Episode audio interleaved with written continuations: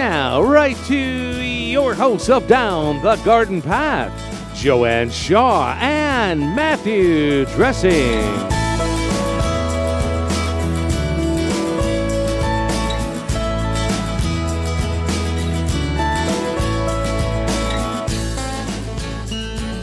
Hello and welcome everyone to Down the Garden Path, where each week we discuss down to earth tips and advice while doing our best to help you seasonally manage your gardens and landscapes.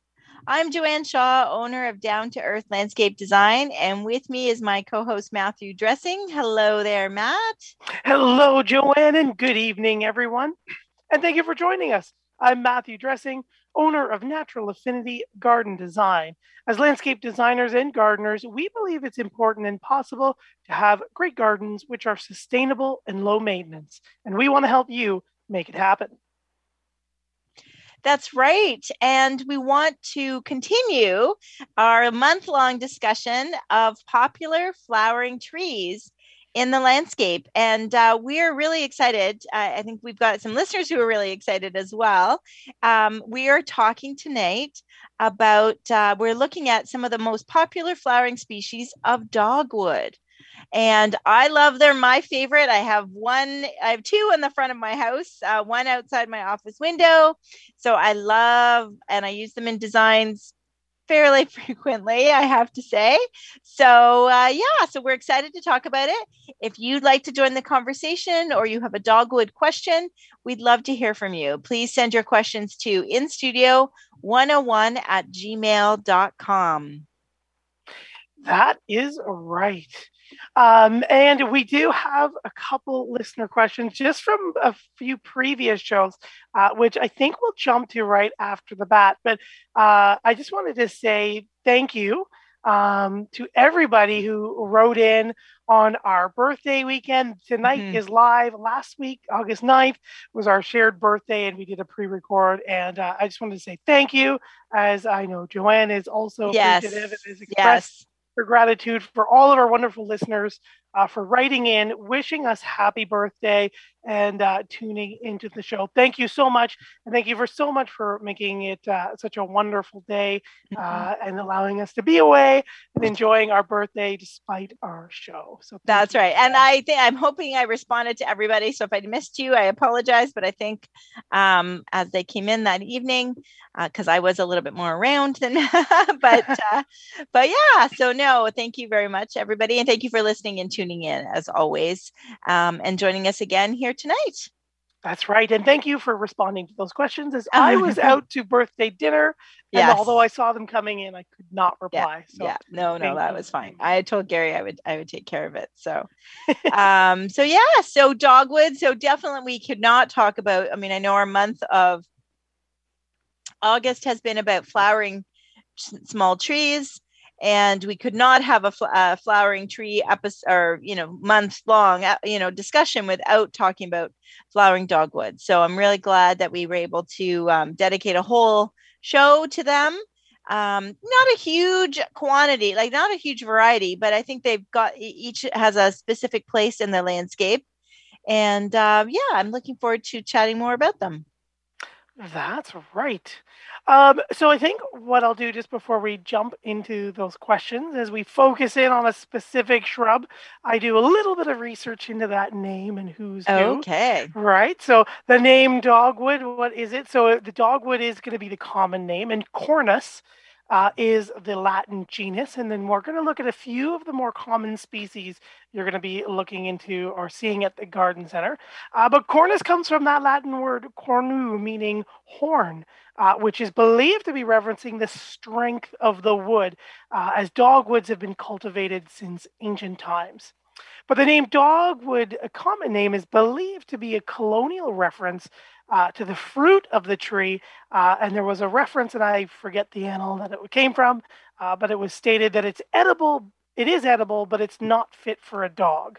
Uh, but it also was uh, thought to be common name coming from the wood again, uh, being used as skewers or what it seemed to be in the reference that they called dogs. So I I don't. There's your there's your history of of cornus. Wow. So trivia buffs pay attention to the quiz about dogwoods. I don't know. Dogs, skewers. Interesting. I was like, I was afraid you're going down that path of eating dogs, but I'm like, oh, oh no. Thank goodness. Woo! That that's a whole different show. and I don't think it's down the garden path either. Anyway, so um so, yeah, so Cornus is a but Cornus is a big genus, right? Right.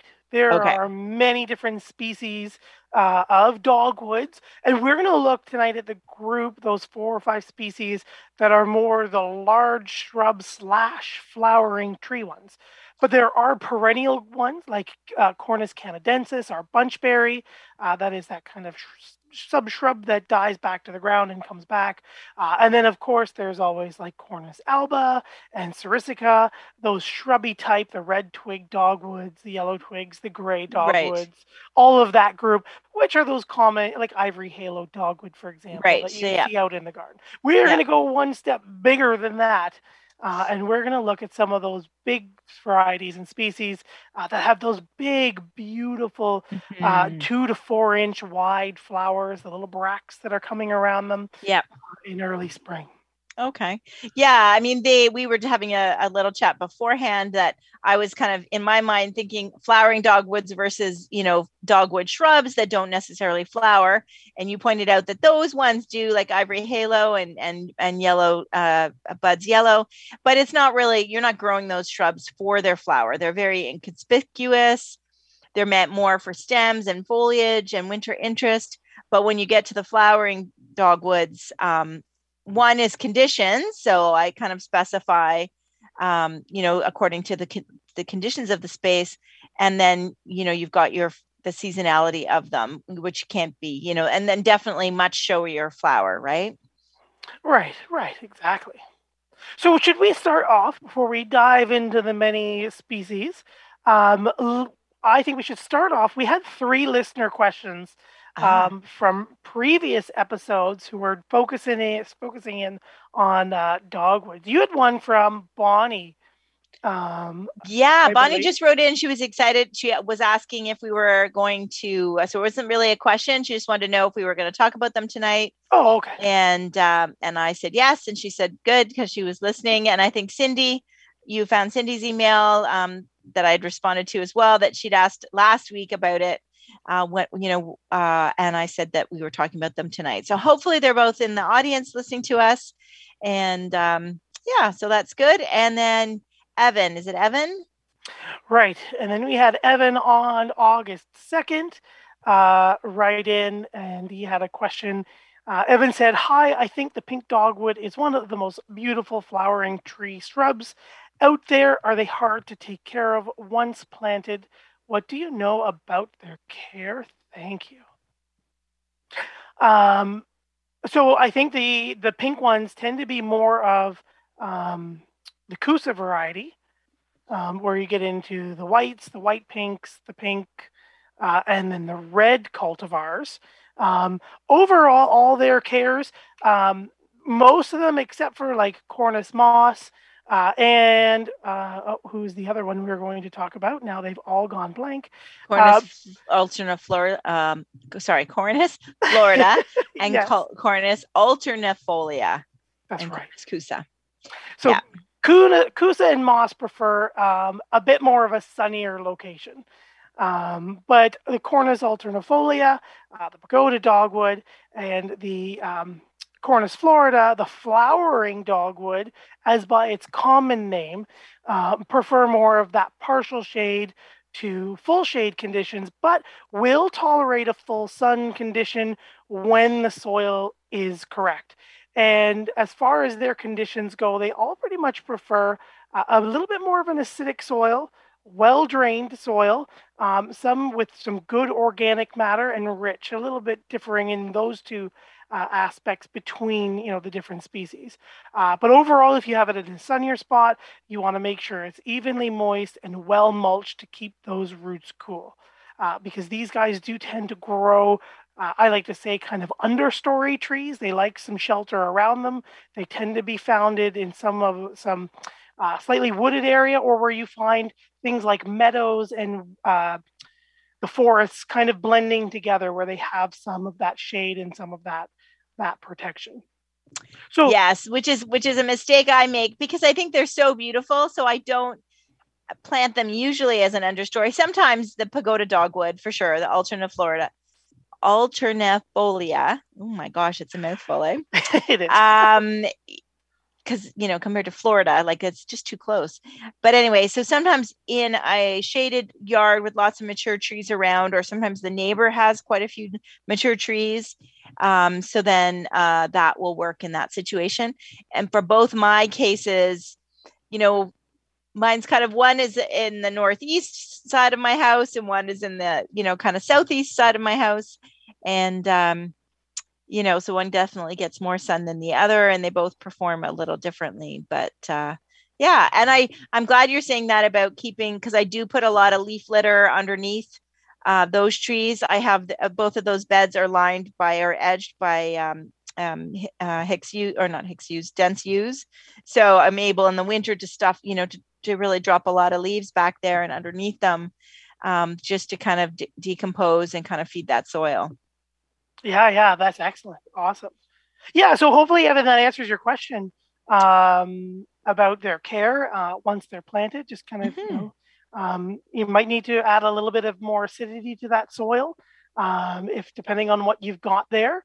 Um, but other than that, as long as they're kind of that protected, they get that light and that nice, moist, uh, well-drained soil and that little bit of protection, uh, you usually are pretty good. Um, okay. Go ahead. Why don't we start off by talking? Because uh, I think the one that's a little bit, you know, which one doesn't belong, kind of thing. Not that it doesn't belong, but which one's a little different is the um, Cornus alternifolia, which is also commonly known as pagoda dogwood. So when we talk a little bit about that one, um, yeah. in the sense that it its growing conditions they it was more um, like you said understory and is more shade tolerant. Um, it is wide though, so it's not a tiny little tree. I mean, no. it is going to it is going to get tall, but it also, and by tall, I don't mean like maple tree tall, but um, I, I, don't know if you've the heights there, but um, it definitely is going to get wide. And it really has an, which I think is part of its appeal too, is it's got a nice, um, very vertical um, growth habit.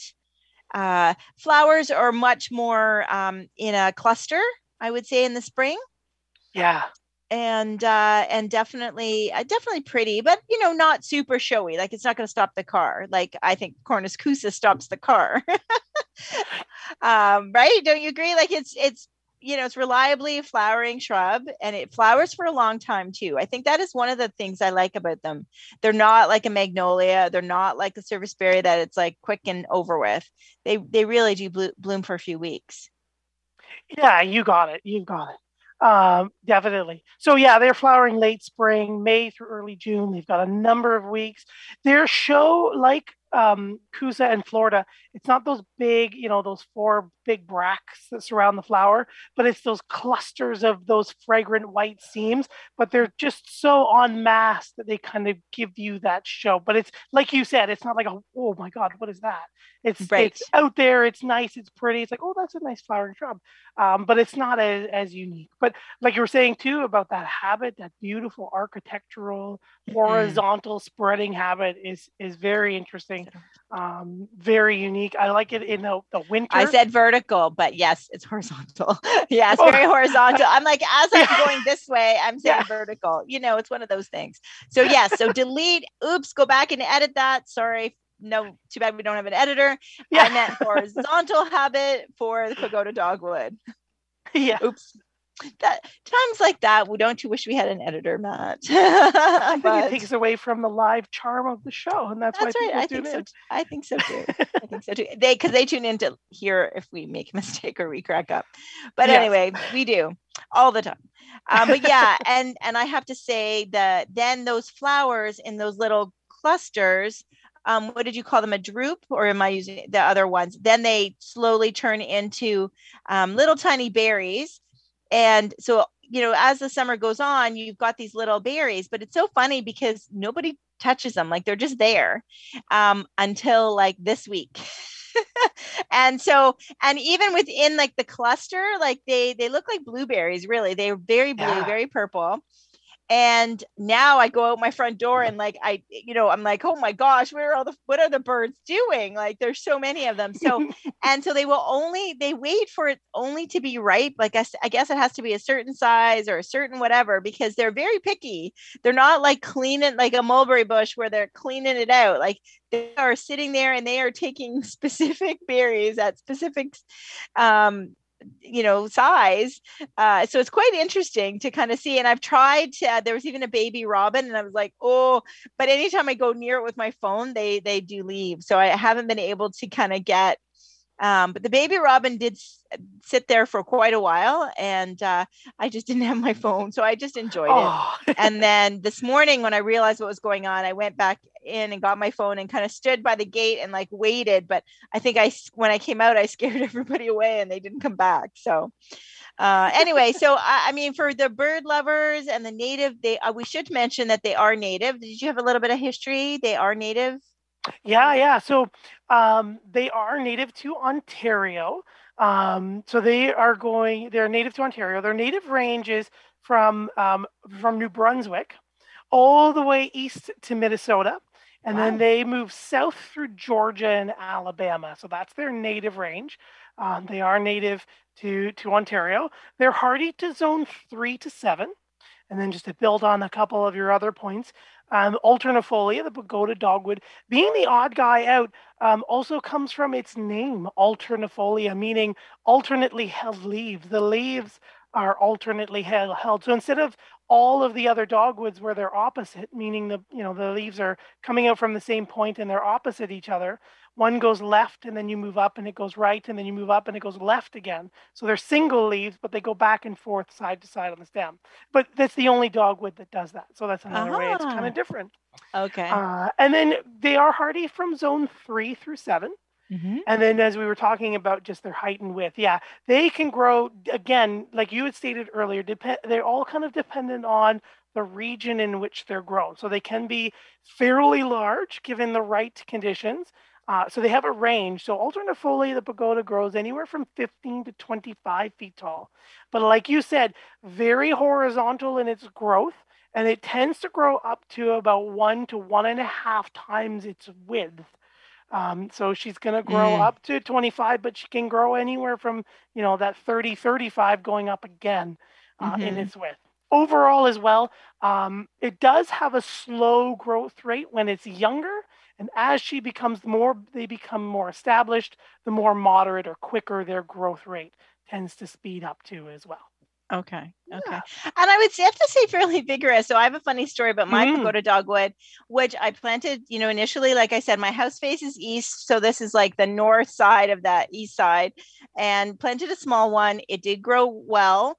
Um, but I did plant it too close to the house. So as it grew, and the fact that it was very horizontal, it banged against the window. like so we on windy days or any other day, like anything, you know, we'd constantly have this tap, tap, tap, tap, tap against the window.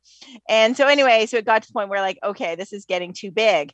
So I did, I had to part with it. I had my arborist cut it down. I Oh. did not have the arborist take out the roots. Ooh. So it has grown back and it has grown back very nicely and it has not grown back clo- that close. So, so far, not that close to the house. So we're not getting our tap, tap, tap. But I have to say, like, I feel like I got two trees for the price of one. Like that. Initially, I was like mortified, like, oh my gosh, I can't believe it. It suckered and blah blah blah and i should have you know gotten them to take out the roots and stuff but then it's because i wasn't sure that it would come back like true to form and it would be a nice tree but it really is so yeah so so far so good.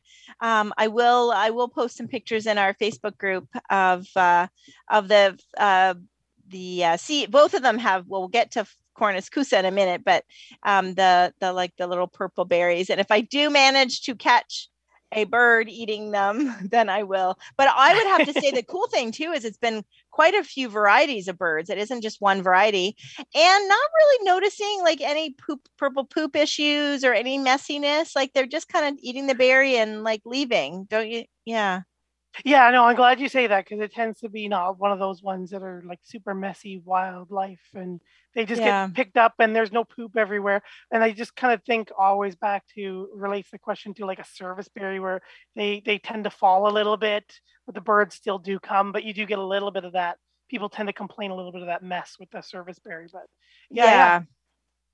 Yeah. Mhm. So, I mean, I think it is definitely a valuable plant um, in the landscape. I think it's great that it's native and it's it's a tough, hardy plant. You know, zone three is great. Mhm. Um, I think it's definitely a way if you have, you know, uh, sometimes if you've got um, neighbors that have a lot of existing mature trees and you don't have a tree or you have a spot where you still want some privacy and you, but yet there's a lot of tree roots, you know, as long as you can get, you know, get a proper hole in, um, I think I think the pagoda is a really a great option. Um, I really do, and uh, yeah, so I think that's good. And I think it's one of those two that would adjust. Like so, sometimes something that loves the shade, like I think it would tolerate the sun if it was mature, right? If the other tree got chopped down, you know, it's not going to kill the tree. I mean, it probably won't grow as prolifically, but um, yeah, just kind of like any of the other perennials and shrubs, you just kind of push them out of that comfort zone and yeah, they'll be there and they'll still flower and do their thing, but she's not going to be like her full booming self when everything is Yeah. just right. Yeah, Yeah. yeah, for Yeah, sure. for sure. So that's good. So yeah, so that's my uh my pagoda dog. And and who doesn't like saying pagoda dogwood? Like, you know, it's also got a cute name. It does though. It, it sounds so for, to me. It sounds so regal and like I don't know, just I don't know. so yeah. mystical or something. Yeah. So So looking at the emails, we do have a few questions as we move through. Um, Janice has written in, uh, yeah, live on Memorex. um, are dogwoods actually a tree or a shrub? Thank you. Um, you know what they, uh, I, I don't know if we touched on this or not, um, but good question, Janice. They do tend to be uh, a wide variety in within those species. Um, depending on who you're looking at, there are very definite uh, like perennial dogwoods, like our bunchberry. Uh, there are some subshrub types that, like your um, butterfly bush uh, and things like that, they'll come out and then they tend to take heavy damage or die back and then come back again. Or they're like the true shrub types, which we probably all tend to see, like your red twig or yellow twig dogwood or your gray dogwood, which are there during the winter all the time, anyways. And then we do get into the ones that we're talking about, the dogwoods that are that large shrub slash tree form um, of them. They can be multi-stemmed, or you can train them, or they'll just can become a, that, that natural single stem, uh, depending on the plant, because there is a lot of variety, especially if you uh, start going by seed or it's volunteered into your garden. Um, so the ones we're talking about are a large, very large shrub or slash tree form, but there are Mm. quite a number of forms. Yeah, definitely. There are like some smaller, like you said, some smaller shrubs like ivory, halo, dogwood, you know, but the flowering, so like the pagoda dogwood, just because of its horizontal, you know, it is a tree, but because of the way the branching goes and how it wide it gets, it does start to look like a large shrub. And and uh Kousa the same. Yes. Yeah. Um, we do have Ray who's also asked a question. I've been growing a dogwood in a huge planter for one year. Can I now transplant it into the ground in a permanent location without it dying? If so, what is the best way to go about this? Thank you very much. And yeah, Ray, you can you can definitely uh, do that. Again, just watch your proper planting. Make sure it's going into the right conditions digging the hole just as deep as that root ball is and a little wider to kind of stimulate that um, that root growth let those roots know there's new air and water uh, if the soil you're planting in isn't slightly acidic you might add some uh, that acid or berry fertilizer um, sorry fertilizer soil uh, again that Fafard, is just certain brands will give you an acid soil that you can help plant in, and you can mix that in with your native soil to help lower uh, the acidity. And then, yeah, just kind of baby it on, kind of keep her uh, nice and happy and evenly moist, but well drained. Um, and treat her like any other shrub you've transplanted or, Yeah. or planted out. Yeah. Yeah. September. Do you think now's a good time or September? I, w- I would wait till a little bit more into the September, um, Yeah. just because the roots again they like it a little bit more well drained, moist, and cooler roots. So depending on Ray where you are, uh, yeah, if your soil is very, very warm uh, and it's you're kind of moving it into more of a sunnier than a, and again, depending on the type of it is, um, sunnier versus shade, if it's one of the bigger ones, uh, yeah, she might not like that very well. And she might be a little bit more stressed uh, than she would have been had you waited a little longer. So yeah, I would have waited till a little bit more till September for sure. Yeah. Very cool. Very cool. So hopefully that answers your question, Ray. Thank you very much for writing in. Um, Cameron also had a question, and I think it goes in. We're going to talk about. Uh, we can touch on our pruning um, for our larger tree form dogwoods. Uh, but Cameron writes in, "Hello, Joanne and Matt. Happy belated birthday to the two of you. Thank you very much." Uh, someone told me, uh, like a surgeon's scalpel, that you should sterilize your tools before using them. Is that true? And if so, sterilize with what? Thank you. Yes, um, especially if you know there's is a disease or something wrong with the plant you're pruning, most certainly. And not only in um, in between, like uh, you know, just taking it out and using it, but in between every single cut, especially if you know the plant has a disease, and you okay. can just do that with like a 10 to 1 bleach and water solution.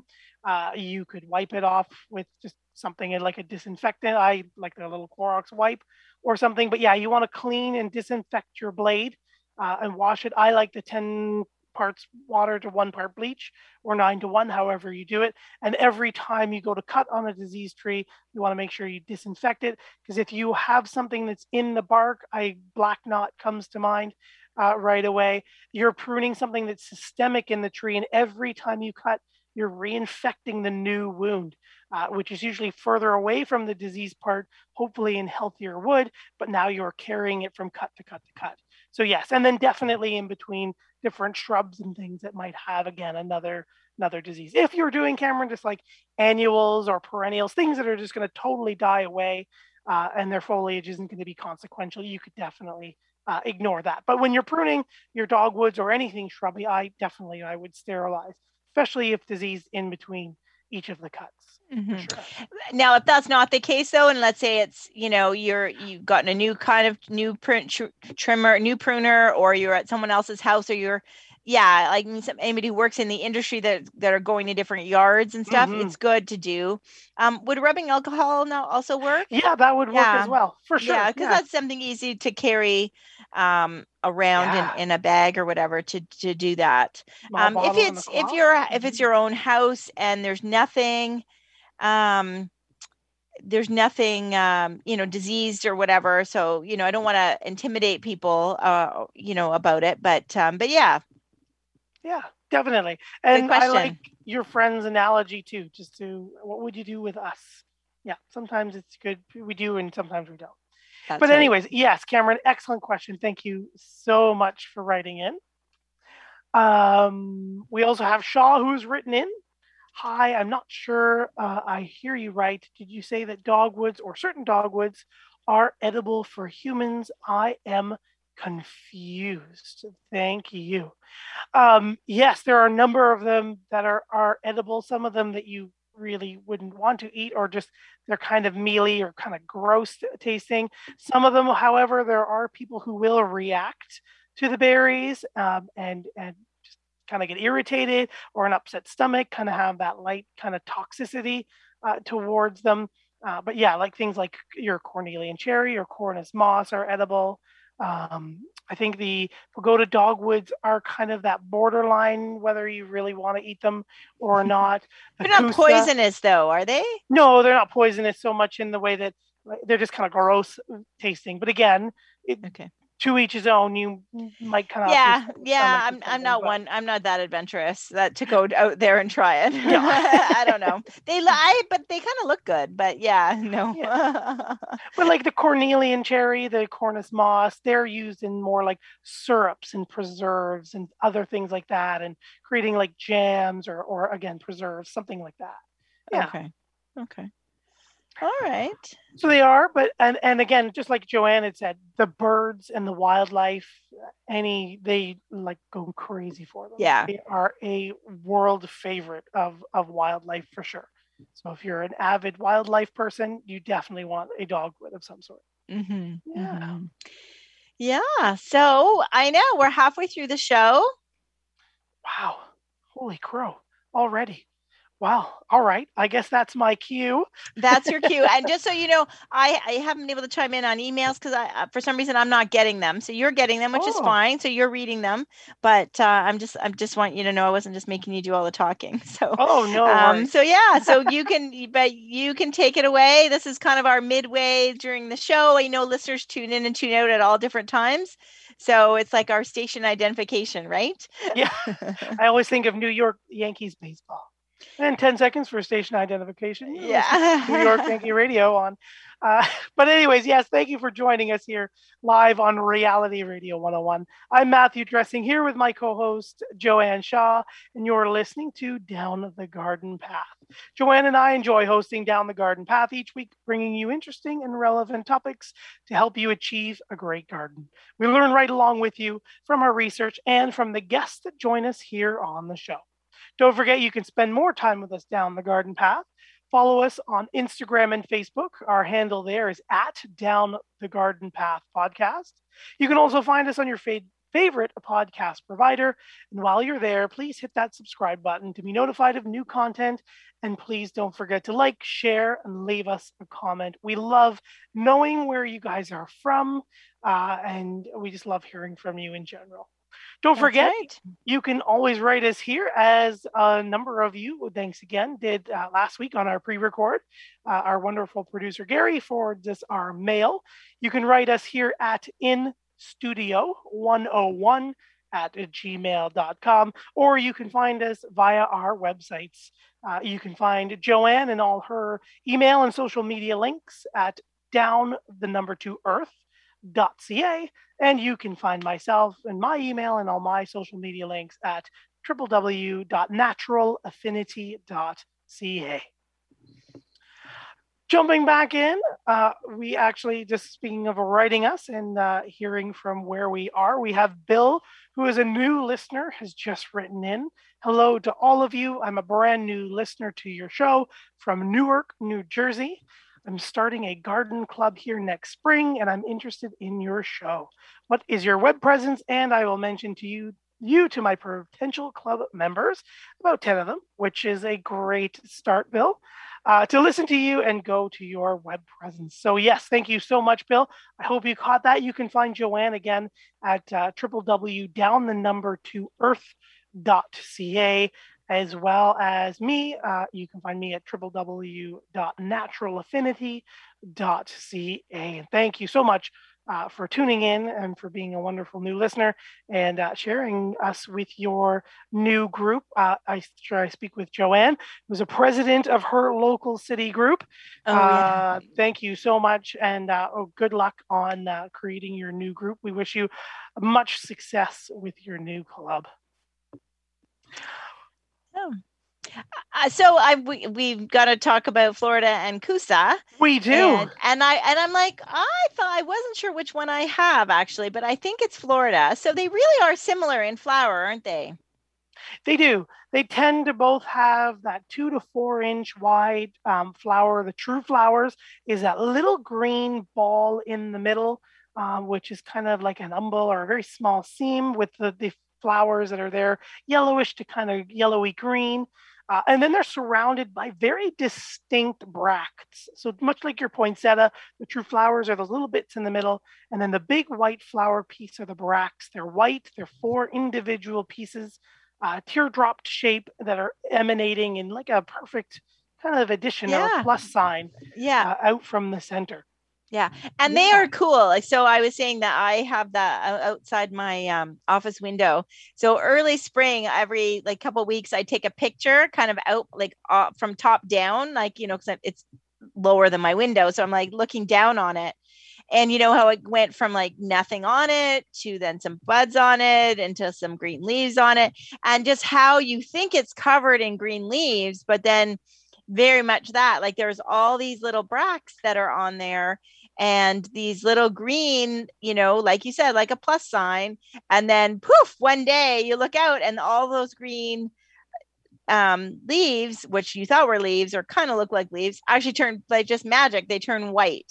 So it's Yeah. di- very different flowering. It's not like it's a flower that has a bud and then it opens and it's blooming. Like if you think of like a lilac or many other things flowering things like roses or anything like that. So this this tree is really unique and I think that adds for me to its appeal and it also adds to the length of the bloom because it's really blooming before you even really know it's blooming. That's right. Yes, that's right for sure. Oh, and sorry, did you say you you said you thought you had one but maybe it was the other? So yeah, who I I know. I think I was thinking I had Kousa, but I think I have Florida. So um okay. yeah. Yeah. So just by looking at this quick search because it is a little bit more upright. I think Kousa like what do you want to talk about the difference between the two? Yeah. Oh, sorry. Yes. Sorry. I Put you on the I was spot there. Muted there. Muted there for a second. No, no, no. So I mean the flower is very similar, right? Between the two. Right. So we're going to have those again. Um, those bracts, the white bracts. Uh, let's talk about Kousa first. So Okay. Kousa actually will bloom two to three weeks after Florida. So Florida will bloom first, followed by Kousa. Um, Florida or Kousas are held um, above the foliage, reaching two to four inches across, white bracts, and they can last up to six weeks on the plant. And this is the group, like Evan was asking about, um, they're going to turn into maybe a pinkish uh, as they grow or, or as they age. So they'll come out and then they'll go that that green. Uh, and then where we have, um, just looking through my notes here, uh, then we'll look through, yeah. So then you have the Florida blooming uh, in early spring, a white bracts again growing three to four inches tall and wide. Uh, and then they'll last for about 10 to 14 days through April and May. And then this depends on the cultivar. And I'm sorry, uh, Evan, I think I misspoke. Uh, it was Florida who's going to have, depending on the cultivar, your bracts are going to be white, white, pink, pink, or uh, pink, red, or, or, or red. So uh, a little bit of the, that Oh, differences. okay. No, I'm now I have to read. So now I've looked at the fruit. So I actually have Kousa because the flu- look, that's the one distinct Right. thing. Now I'm realizing is that just the fruit is distinct. Yes, yes. So that Kousa becomes um, that little pinkish red or red in color. It's like a little fruit, right? Uh, With the little segments, and you like you're saying almost like a raspberry. And Yeah, it's a, it hangs and looks like it's a cherry, just in the sense that how it hangs from a stem and is about cherry size. But Right. when you look up close, it it's more like a raspberry in that it's all bumpy. it's all Um, bumpy you and know, and that segmented one is one I'm tempted to ta- to taste because it does look good. Um, and right, right now the chipmunks have found it, so now I have a chipmunk climbing up the tree. Um, so yeah, so that's kind of interesting. Um, so yeah, so I guess that is another way, better way to identify because leaf wise and flower, they they st- actually did look quite similar. Um, but uh, the Cornus Flor- Florida, it looks like there are like three little red berries that are tiny. I know we'll come back to that, but talking about the Kousa. So, uh, so yeah, the- and and similar to the other guest who mentioned or, or listener who mentioned, you know, is it a tree or is it a shrub? It depends, right? Right, you've got it exactly. So that size again, just going through some of that that info. Kousa is that zone five to eight hardy. Uh, the size totally depends on that geographical region, uh, but it can grow anywhere from 20 to 30 feet tall with about an equal spread. And again, slow growth rate, uh, but can be a little bit more moderate and quick when younger.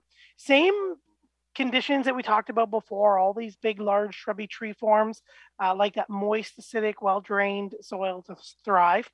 Kousa is actually a lot more drought tolerant than um, Florida as well. Um, so if you have a little bit, you're worried about that drought or that, um, if you've got that soil, you know, go for a Kousa dogwood instead. And it does Okay. prefer that sunnier location. And one more thing about the fruit yes, uh, Cornus Kousa's dogwood uh, is edible. However, this is one of those ones that have kind of a weird mealy flavor to it. So I don't know if you'll enjoy it, but Uh, maybe you'll have to uh, try it and, and let us know. Yeah, uh, I might have to try it just to see. Um, but it's good to know that it's edible. I kind of wondered if the chipmunks, like, because you know, I feel like the birds will pretty much eat anything, but that the chipmunk would be more more discerning. so when I saw that, and I just noticed that today.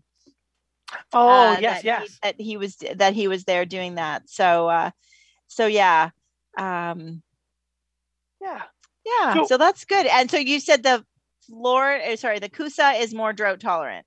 Right. Kousa is more, Cornus Kousa is more drought tolerant than Cornus Florida. Um, so Cornus Kousa, the Kousa dogwood. Yes. And uh, one of the ones, I guess we haven't talked about that yet, uh, native to Japan, China, and Korea. Mm-hmm. One of the mm-hmm. ones that you're often going to see in your garden center is the Chinese flowering uh, dogwood. And so it's Cornus Kousa, the variety Chinensis. Um, and again, another very large shrub, very hardy, white with those red berries to follow. And again, its size ranging, but depending on uh, where you are in the world, she's mm-hmm. going to grow up to that mm-hmm. 20 to 30 kind of thing. Okay. Yeah. And we should mention, and, and I can't believe we didn't mention it with pagoda dogwood as well, but all of these varieties, in addition to being, you know, very interesting forms, having the f- spring flower and the summer fruit all also have beautiful fall color. Most certainly, yes. We have not dived into that as well. Yeah, so we so we can uh, we can talk, we'll spend some more time if you want to deep dive on Florida, and then we can talk about the fall color if you want. But that's definitely something, you know, another amazing feature. I think. Most certainly, most certainly. So Cornus Florida, uh, this is the group or the species that gets its name, the true flowering dogwood by common name. We call them all flowering dogwoods, especially the Kousa, uh, because we love those big bracts. But Cornus Florida goes by name, usually by flowering dogwood. Um, and then, of course, as we discovered with the Weigela, the Florida meaning many flowers, it's also a native to North America. It's a native to Southern Ontario, and I point that out just because that's where Joanne and I are, uh, mm-hmm. uh, in the Carolinian forest region. Um, so not further north into the boreal forest region, but in in the southern Ontario, from Toronto area west to Sarnia, and then south through the tip and into the states of uh, from through if you're imagining Ontario, but anywhere from um, Maine through southern Ontario to southern Illinois. And then we're going to move, we're going to see in the southeast areas of Kansas and Oklahoma. And then we're going to go down to Florida and east across to Texas. There's a little bit of a break as we move uh, west through Texas. Uh, and then it's going to continue again into uh, along the Gulf of Mexico, uh, through Mexico uh, to, uh, I'm going to say this totally wrong, but to Coahuila, Coahuila, south to Veracruz. So this guy has a big range of zones five through 12B. Uh, okay. So she's a huge range. Okay. Uh, but they, not farther north then. So yeah. So then she's kind of at us and then down. So mm, anybody right. northern would probably, if you have flowering dogwood, then you probably have Kousa or a pagoda. That's right. Yeah. As you move through north through like, I think it's Interstate 90, and I want to say through Wisconsin, and I might be wrong pardon me and my American fellow uh, gardeners.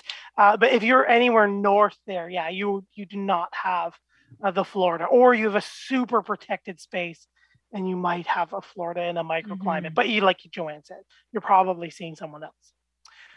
Um, yeah, size varies again depending on location, but again, it can get into 30 to 40 feet tall with a spread that's either equal to or greater than the overall height. And we usually see these around, you know, Southern Virginia, North Carolina.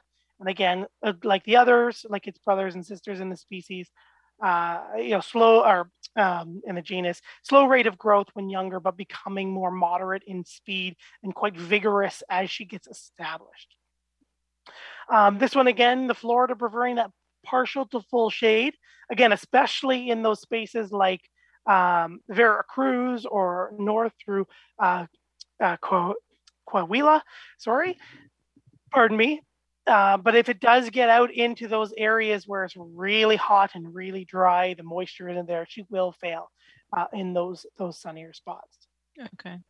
Florida has nice leaves. Um, just before we go in, you know, talk about more about the, that fall color.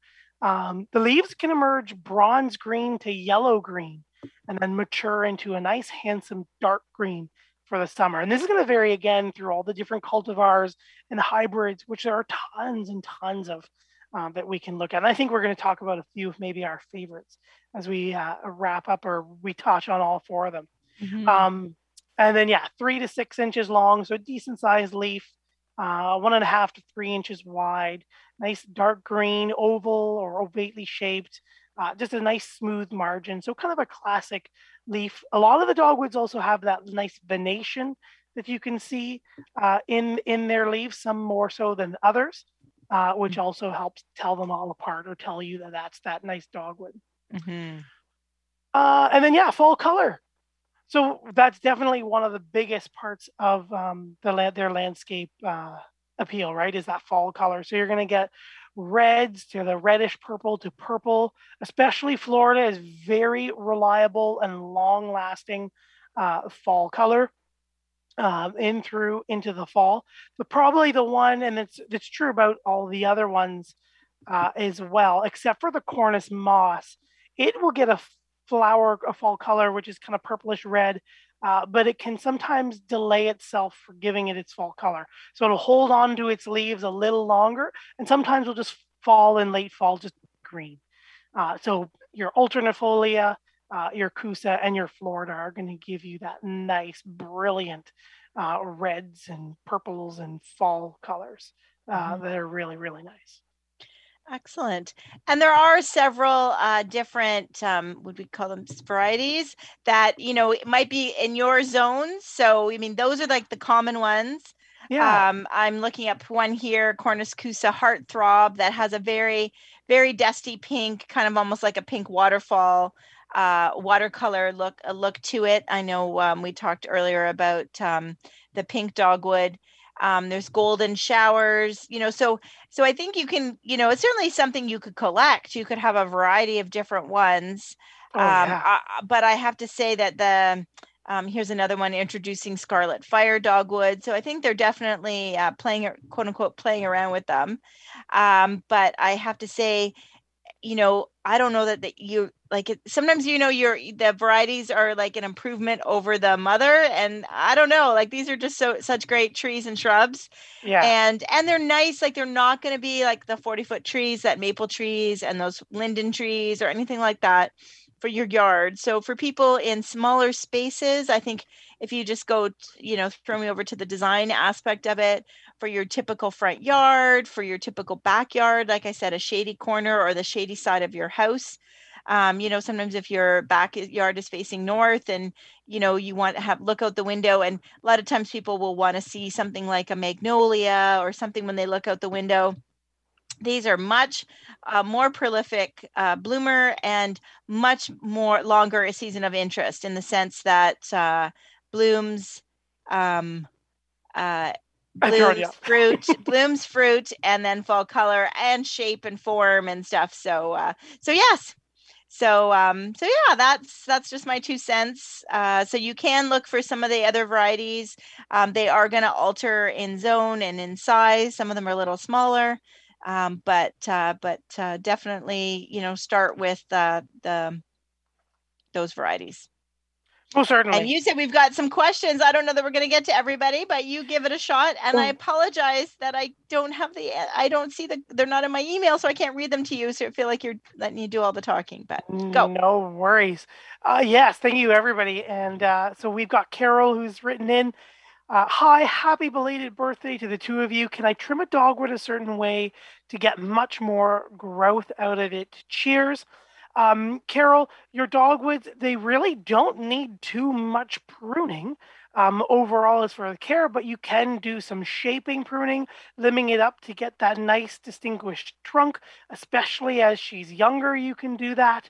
Uh, and then if you needed to kind of set up that scaffolding branching, uh, just to kind of to get her to grow a certain way or help shape her or you know avoid an issue where she's trying to push through your window like joanne's was uh, definitely you can do that. And then the time to do that, it's best when they are dormant and they are going to be in late winter, early uh, spring before they wake up before they flower and leaf out, Mm, depending so like on who March, March is safe.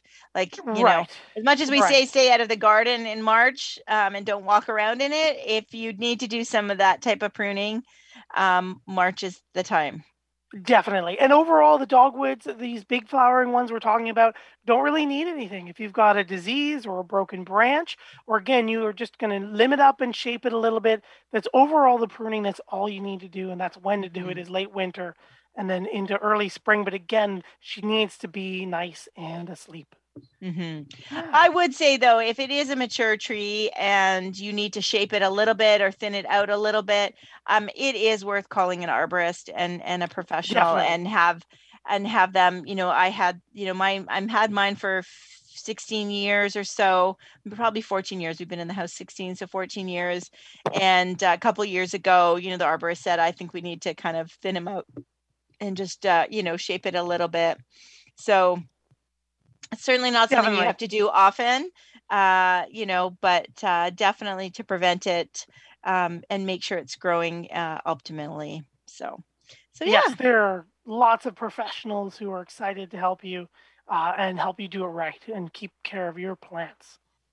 Excellent point. Hans has also written in Hello, uh, if I were to grow more than one dogwood next to each other, can you please give me some advice regarding spacing? Uh, are you, I'm going to assume, Hans, you're saying, you know, nice big, big ones. Um, but usually I would say, unless you're trying to grow them all together or go for a certain look, you could definitely plant them closer to kind of get some small trees and a small, uh, you know, canopy and that, that partial shade growing. Uh, outside of that, I always like to say, you know, half whatever its width is, uh, usually you want that half. Um, and then, so for example, if it's going to grow 20 feet, you're going to, it's going to grow out 10 feet from its core, uh, and then give it a little bit of space and then plant, uh, you know, the center of the plant adjacent half of its mature width away from it. So they're not really growing or smushing together. If you're doing a hedge or you're creating a certain look, and, and that's definitely something that we will do as designers, that you can always play with that. But that's kind of the general rule. Uh, I don't know if you have a certain technique or something that you have in mind, uh, but that's usually the general rule. Did you have anything? No, I just think it- I think it really depends on the variety, right? So I think paying attention to what the mature size is and uh, and leaving some and leaving some space because you also don't want to like they each are their own beautiful story. So I don't think you want to smush them too close together. So No, the I love using them as like probably you have just that beautiful, unique specimen. yeah, Uh, you know, one or two of them, depending on the size of the yard, and really letting them, sh- you know, show their own because they've got so much to offer. John quickly writes in, "Hi, good show tonight. Uh, I have to run in a few minutes to go to work, but what is the topic for next week? Uh, very quickly, if you're still here, John, uh, it is large flowering trees. So we're going to look at some of the other very large flowering landscape trees, such as ornamental cherries, uh, which is super popular every spring. So we're going to dive into that group next week. And thank you, John. Dawn uh, in, hi, do you guys get any plants for your birthday? Did you get any plants for your birthday? only the ones I buy myself. But I did get a shovel. I got I asked for one of those Lee Valley ergonomic uh, sh- like little shovels that I could carry with me, like that could be in the car always because I never have. Although I needed it today and I didn't have it with me. But uh, yeah, so I did get a shovel. So Lee Valley, Nice. shout out to Lee Valley. Um, um, you know, my boys always say like, "What do you want for your birthday or what do you want for Christmas?" And I'm like, two words, Lee Valley. like, just, Yeah. there's always something. So Give me a Yes. big fat gift card. that's right. That's right. Yes. And Dawn, I bought myself a beautiful glass cloche with a nice um, uh, Venus flytrap I have yet to fill with Oh, uh, moss and, and fun stuff to make a little terrarium with. So, very good. yes, that's what I got. Yeah. Um, Last question as we reach the last five minutes. Erica just says, Hi, do dogwoods need a lot of water to survive? I live in a very dry part of the US, Arizona, and I was just wondering if you need to water, to, uh, if I would need to water, maintain a good uh, dogwood if I planted one. Thanks so much. And yes, definitely, Erica. Uh, you remember, you know, partial shade, uh, depending on which ones you get. That full sun, but they want that nice, slightly acidic to acidic, evenly moist, well drained soil, good mulch to keep that soil and that root zone nice and cool and moist mm-hmm. is key there for sure. Mm-hmm. Yeah, and definitely check with um, your garden center. Yeah, that t- yes. I'm sure whatever they are selling, uh, for the most part should be hardier you know a little bit more adaptable to that end of the i know it's always a range but um, i think you know we've got a lot that are you know more um, hardy to uh, like the lower number and and i think you need one that's a little hardier to the the higher number right and and, yeah. and uh, i'm just did a quick search here and it looks like arizona's a nine so zone so nine. like Kousa is like 5 to 12b so yeah okay. right and you can find it natively in mexico yes so that would be yeah good. and excellent point always check in with your local garden centers and if you're looking for a certain plant ask um, there are a lot of those local experts, and like our garden center, we bring in ones that we know that are going to live or are in that range that are going to do the best here. We always mm-hmm. bring in some outside ones, like everybody does, just out of straight popularity, or you know they're kind of on the edge of their range. But your garden centers will do their best to bring things that are in that are either going to sell and survive for you uh, or that are just really awesome. So definitely take a look at your local uh, garden centers. Mm-hmm. There's a few mm-hmm. cultivars of, you know, like uh, Venus Kousa dogwood that we always carry uh, mm-hmm. that we haven't talked about, right? With their mm-hmm. summer flowering, uh, you know, strawberry fruit, all that kind of stuff. So which is the one um, uh, with the variegated foliage? Um, you know what? I'm totally drawing a blank on which yes, one we bring. I know. In, so there Milky is... Way jumps to mind. Milky Way jumps to mind. Um, some we talked about golden shadows. I think was yep. more of a, a, variegated green and yellow leaf. Right. Um, so yeah, so they're so I think they're definitely, you know, if you're looking for like a rare or interesting, you know, maybe you're like us and you or like me and you already have one of the kousas and one of the flowering dogwoods and you want to look for something different. Um, some of those are definitely um, you sometimes see them on garden tours or whatever. They're they're smaller and they're a little bit more uh, rare. Um, so that's mm-hmm. that's kind of cool. So um, so it is a great family. Again, it's got a huge, uh, I think, season of interest, three to four seasons for sure. Um, pagoda, I'd say, because of its neat habit in the winter, it looks it looks amazing, covered in snow. Yeah. Um, you know that kind of thing. Um, so yeah, so I think that's we're excited to have talked about it. The fact that they're native and they got naturally feeding the birds um, which is you know a great uh, a great feature, as well as blooming early, uh, especially the pagoda uh, does bloom early, so that's food for the birds or bees. Um, you know, pollen for the bees early in the season as well. Um, flowering dogwood and kousa do bloom a little bit later, um, but yeah. The one that blooms the earliest, which we didn't really dive too deeply into, but is the Cornus mas. Ah. Um, and it'll give cover itself in yellow umbels that are about just under an inch wide. Um, but they will actually appear so early in spring that they bloom before forsythia, which is often really? one of those early, early yellow flowering ones for us. Okay. Uh, yeah, and they have that bright red, cherry red fruit that's edible as well. So, and what zone are they? Do you have that handy? Yeah, they're going to be zone four to seven. They're okay. native to, it's not a native here. It's native to Central and Southern Europe and Western okay. Asia. But again, cultivated forever, uh, 20 to 25 feet tall and 15 to 20 feet wide, and is, is a nice moderate growth just from start to finish. Uh, and then again, like the prefers that full sun to partial shade, as long as those conditions are there again. Yeah, and this is the one with the worst fall flower. But I hear our hook coming. Our hook is there. Thank you, everybody, so much for tuning in and for all your questions about uh, pagoda or pagoda, about dogwoods, flowering dogwoods. And we're excited to talk about even more large flowering trees next week, aren't we, Matt? That's right. Thank you, everybody, for tuning in. Uh, and uh, we look forward to chatting with you next week. So thanks for joining us here down the garden path live on Reality Radio 101.